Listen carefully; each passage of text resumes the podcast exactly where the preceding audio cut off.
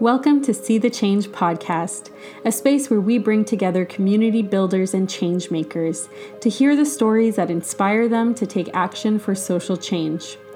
Thank you for joining us. Today's episode is hosted by myself, Tanya Ayala, and Emmanuel Lyons. We hope you enjoyed today's conversation, and if you do, please subscribe and consider sharing it with a friend. Today, we're continuing our conversation with Medical Director at Sea Change Initiative, Peter Saranchek, and we're talking more about the present day medical field as well as reminiscing on his memories from Clyde River Nunavut. Let's dive in. Um, and I think Emmanuel had some questions about the present day medical system. Yeah, well, after um, after what you just said, um, something that came to mind was we, in our last podcast episode, we spoke with a young Inuk woman. Her name is Isabelle Chapadeau, and we had a long discussion about um, about Southerners, Southern Canadians coming to Nunavut to work, and the importance of you know being self-reflective and understanding that when you go to the north um, you know there there there's people there there's a whole other culture um, and keeping that in mind and and understanding um, the importance of being part of that community and um, i guess I, i'm wondering what you would say as somebody who's worked in Nunavut what what would you say to to medical professionals, maybe um, young professionals who are looking to work in Nunavut, what would you say if people are interested in working there? Um, would you have any advice or um, or just could you speak on that a bit um, about what you would um, advise them if if they decide to go? Um, yeah, so young medical professionals, I think that it's um, important that they they understand different cultures, and and the best way to do that, of course, is by spending time in communities. So, when I went to medical school, um, we we had the chance to do what were called selective. So that means spend a month or two, um, you know, not in a big city where the medical school was, but in in um, in smaller communities. So some of these smaller communities were close to indigenous communities. So um, yeah, that would be my advice to to really any any um, medical student or nursing student would be to make sure you spend time during your training in smaller communities, especially indigenous ones, so you can get an idea of um, of other cultures and how they they approach things differently because it's um, as I mentioned before, you know, solutions for southern Canada don't translate uh, necessarily into solutions in, in indigenous communities. Um, you know, um, when, when, I went to medical school, this was, you know, almost 30 years ago, um, there, you know, some of it comes down to the, the teachers as well. So most of my teachers were, were older, you know, white males, and um, I trust that that's changed over the years, and and you have a, a variety of teachers from a variety of different backgrounds, so that that's important as well too, and um, hopefully medical school these days involves um, you know a lot more um, um, a telling of experience from from the side of the patient, uh, especially um, yeah, indigenous uh, people as well too. So you know, I'm not I'm not up to date on what's happening these days in medical schools, but that is my, my hope that things have changed over the last 30 years.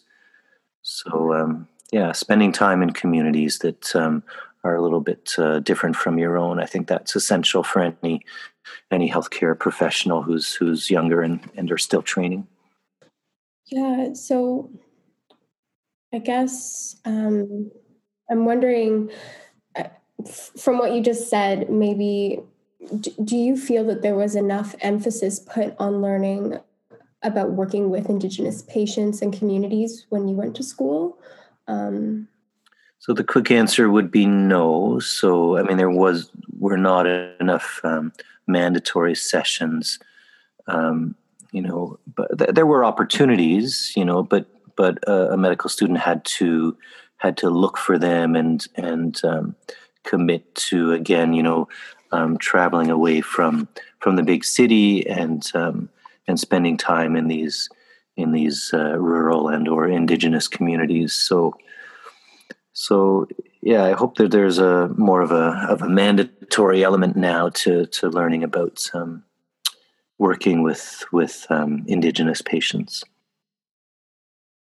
Yeah, absolutely. I mean, I think things are progressing, things are changing, but uh, recently uh, we saw there was public outcry over the death of Joyce Echaquan, an Atikamekw woman, um, and when she was given too much medication and was mocked before she died at a hospital in Quebec. And we've heard that um, you know change hopefully is is coming. Um, there's been protests. There's been so much discussion around this if you could um, if you could speak on how you think training could be maybe adapted or improved for future medical students um, who will be working with indigenous patients um, what what do you think that could look like what would you suggest mm.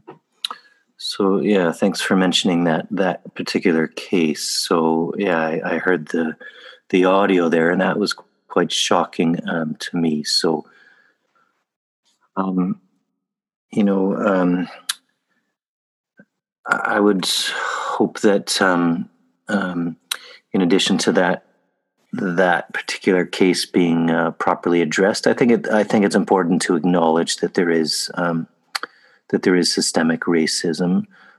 that's the first step, and and once it's acknowledged, it's you know um, it's important to to correct that in, in a number of different ways. When it comes to healthcare professionals, it would be having people from communities, um, affected communities, giving them a voice within within um, the medical training system. So having people um, come and speak to uh, whether it's a nursing class or or a medical student class, and um, yeah, allowing that to uh, to take take place regularly. So throughout medical school um, and beyond. So you know, in in some clinics, for example, the community health center where I work, we we um, do have people come in from the the local um, indigenous community and, and talk about how we might be able to um, to uh,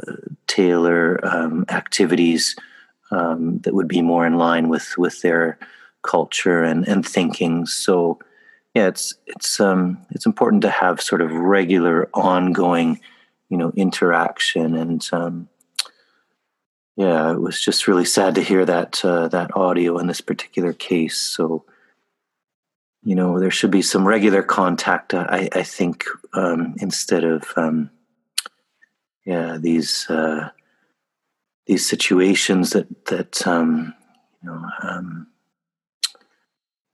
yeah it's, it's, to be honest it's quite hard to put into words because I've I've never encountered that in in my um, when I worked uh, in in a number of different settings so yeah it really was um, really was uh, tragic to hear that.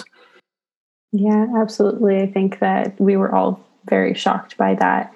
And now that there's this more open discussion about systemic racism, you mentioned that acknowledging it is essentially the the place that we need to start. And at what levels do you think that acknowledgement is important? Um, because in Quebec, we have our premier Legault, who has denied systemic racism, especially in the medical field, uh, referring to these cases as the the nurses being bad apples as opposed to part of an an underlying issue in the system do you feel that the acknowledgement from government and politicians is important or do you feel that it would be more important to start that acknowledgement from within the medical community Well, I, think at all different levels, it's important. I'll, you know, I'm not, I don't live in in Quebec, so um, I won't comment specifically about the government um, there. But I, I, think it is important to to acknowledge um, racism at, at, a number of different levels. So that would be, you know, at the provincial level, at the um,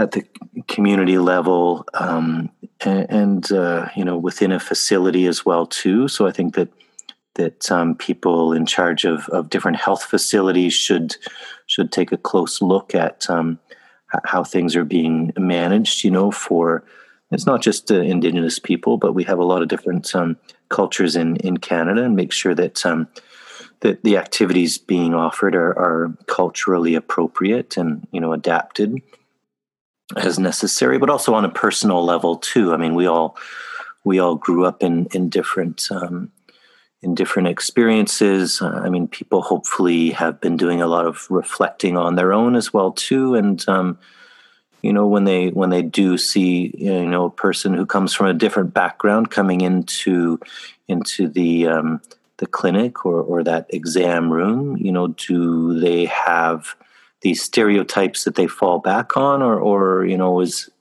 is their mind open? So I, I think everybody, including me, should should you know have some reflection and um, and that'll help uh, moving forward to um, yeah to to address this problem you know together at, at, the many different levels yeah that's um that's certainly an excellent way to to frame it that it's a responsibility of essentially all of us um, in the the medical field and and outside too um, for for the general public to acknowledge those issues so, of course, you're the medical director of Sea Change Initiative, and we're talking about systemic racism. We're talking about um, how you feel that a bottom-up approach is is essential in this kind of work in public health. Um, and Sea Change Initiative, their their phrase or our phrase is community first. Um, and I'm wondering, as the medical director, what community first means to you. Mm. Yeah, so we we um, try and develop our, our, projects using a community first framework. So it's giving communities um, control, really. So you know, um, giving giving community members a strong voice. You know, allowing them to be part of um, of uh, the development of activities or, or a project and uh, giving them the resources and allowing them to be yeah in, in much more involved. So it's this bottom up uh, approach as you mentioned. You know I, I, look at things from a medical perspective. So so let me let me talk a little bit more about this issue of trust. So i mean in in a lot of indigenous communities you've got you've got um, not enough uh, healthcare workers there, so you end up with um, with uh, you know southern healthcare workers coming in on a short term basis, you know, for a number of weeks, and then they'll leave, and somebody else will come in new. So so um, it, it's hard for these healthcare workers if they're only there for a few weeks to develop you know the the understanding you know to learn any of the language to um, to gain trust of community members so if there's not trust again, there's the possibility of these delayed diagnoses. So, um, I the way I look at it, the community first approach is is meant to to build trust within the system, and if there's if there's a, a good level of trust there, then people will present earlier when they have um, uh, health symptoms. So when they're feeling sick, and within within the field of medicine, basically, it's um, mean, if you can make a diagnosis earlier, then then the outcome will will probably be better. So, uh, using TB as an example, again, if we diagnose the TB early, then um, a person can be cured from TB. They're less likely to transmit the tuberculosis, the germ, to other people. And um, uh, in addition, um, what we're doing is is uh, uh, allowing for better prevention as well. So if there's trust within the system, we, we can we can have better outcomes and and and be much more successful at preventing um, um, sickness. So whether it's TB, whether it's um, anything from diabetes to you know men- having better mental health outcomes. So that's sort of how I look at it is is is better building trust within the system. Yeah, that that certainly makes a lot of sense. And maybe just to build on that, when you speak of almost like a revolving door of different medical professionals coming through those communities, do you feel that there's um, enough maybe cultural training or what does that introduction look like for medical professionals that arrive?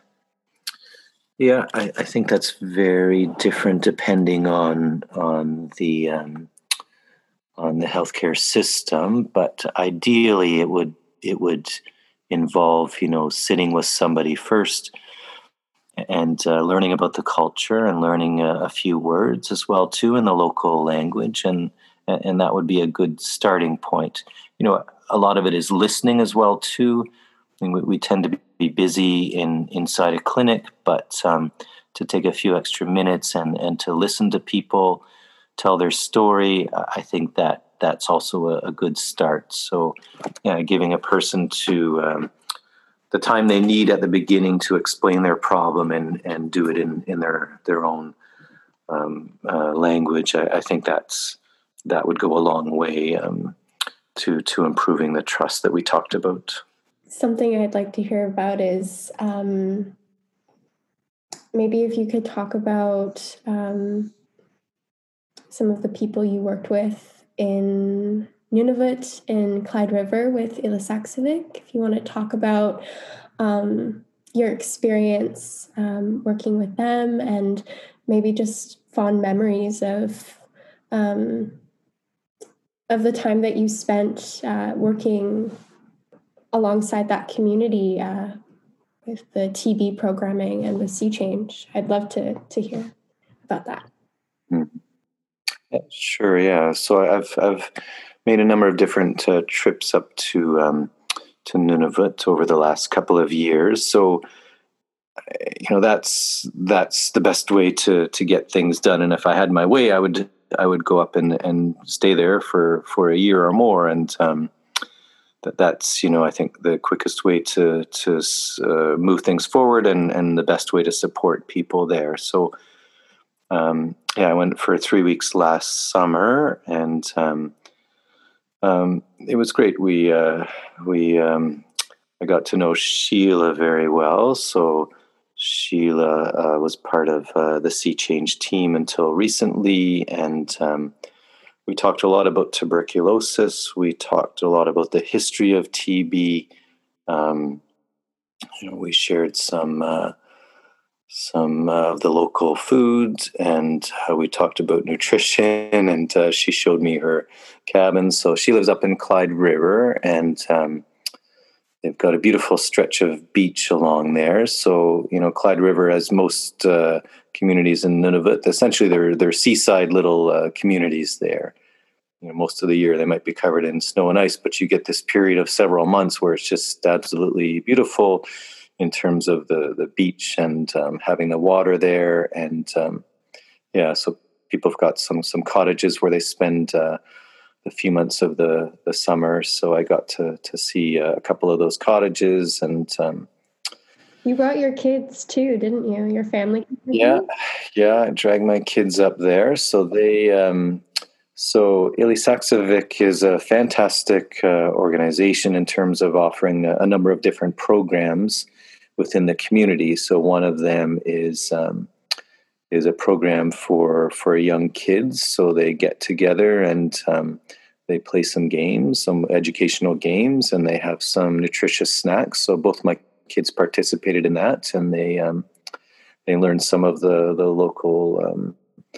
Uh, songs in Inuktitut, and even after we got back home and back to Southern Ontario, they would sing the songs in Inuktitut. So that was uh, that was great. And I'm wondering, did you ever try seal meat? I, have always been curious about that. Well, we had we had some nar narwhals. So um, yeah, when I was there, the hunters had um, had just caught uh, uh a few uh, narwhals, so they were being shared amongst the community. So um, we tried that. So that was different for sure. So um, seaweed. So some women had gone and, and picked up some seaweed along the, the shore there. So we uh, we tried that. That was uh, actually very good. So yeah, the the Arctic char, the fish is just fantastic there. You can get that fresh and uh, cook it up. So I mean, these what they call country foods, which are would be the traditional foods there, re- really are you know nutritious and um, and delicious as well too. So the more country food people can eat, the better. So, but um, yeah, it was great to to get to know the people and um, yeah, to eat with them and talk with them and uh, yeah, learn about the culture. So again, I wish I could spend a lot more time and and hopefully the time will come where I am able to do that and um, yeah, help uh, move forward on on solving you know one of these um, you know health uh, crises you know whether it's tuberculosis or or something else Wow, that sounds like a really enriching experience. I, I hope that we get an opportunity like that too. Well, I'm sure you will. Yeah, unfortunately, just because of COVID, you know, it's not easy to to travel back and forth now between the south and the north. So, but you know, eventually there will come a time where, yeah, we could have um, a workshop in person there and uh, yeah, get together and uh, share. That sounds amazing. Great. Well, Peter, thank you so much. Thank you to both of you for allowing me to, um, yeah, tell my story and, um, yeah, just uh, t- times are tough at the moment, you know, with um, with COVID, but um, that's that's life. There will there will always be challenges, but um, yeah, together and uh, using a bottom up approach, there, there are solutions. And, um, you know, 10 years from now, if we have another conversation, I hope that um, we've moved forward uh, quite well and quite far. Yeah, absolutely. Well, thanks again, Peter. It was really nice uh, speaking to you and hearing about your story. And uh, we look forward to seeing what's next for Sea Change and uh, and your programs. Okay. Well, thank you. Thanks again. And that wraps up today's episode. Thank you so much for listening. If you enjoyed the show, please consider subscribing and sharing this episode with a friend. You can also support the podcast by signing up to be a monthly contributor on our Patreon at patreon.com slash see the change. You'll get access to early trailers for each new episode and some behind the scenes sneak peeks of future guests. For more information about our guests and about Sea Change Initiative, you can check out the show description for all the links. Follow us on social media for the latest updates. This has been a Sea Change Initiative production. Written, produced, and edited by myself, Tanya Ayala, and music provided by Charles the Emperor. Thanks for listening. Until next time.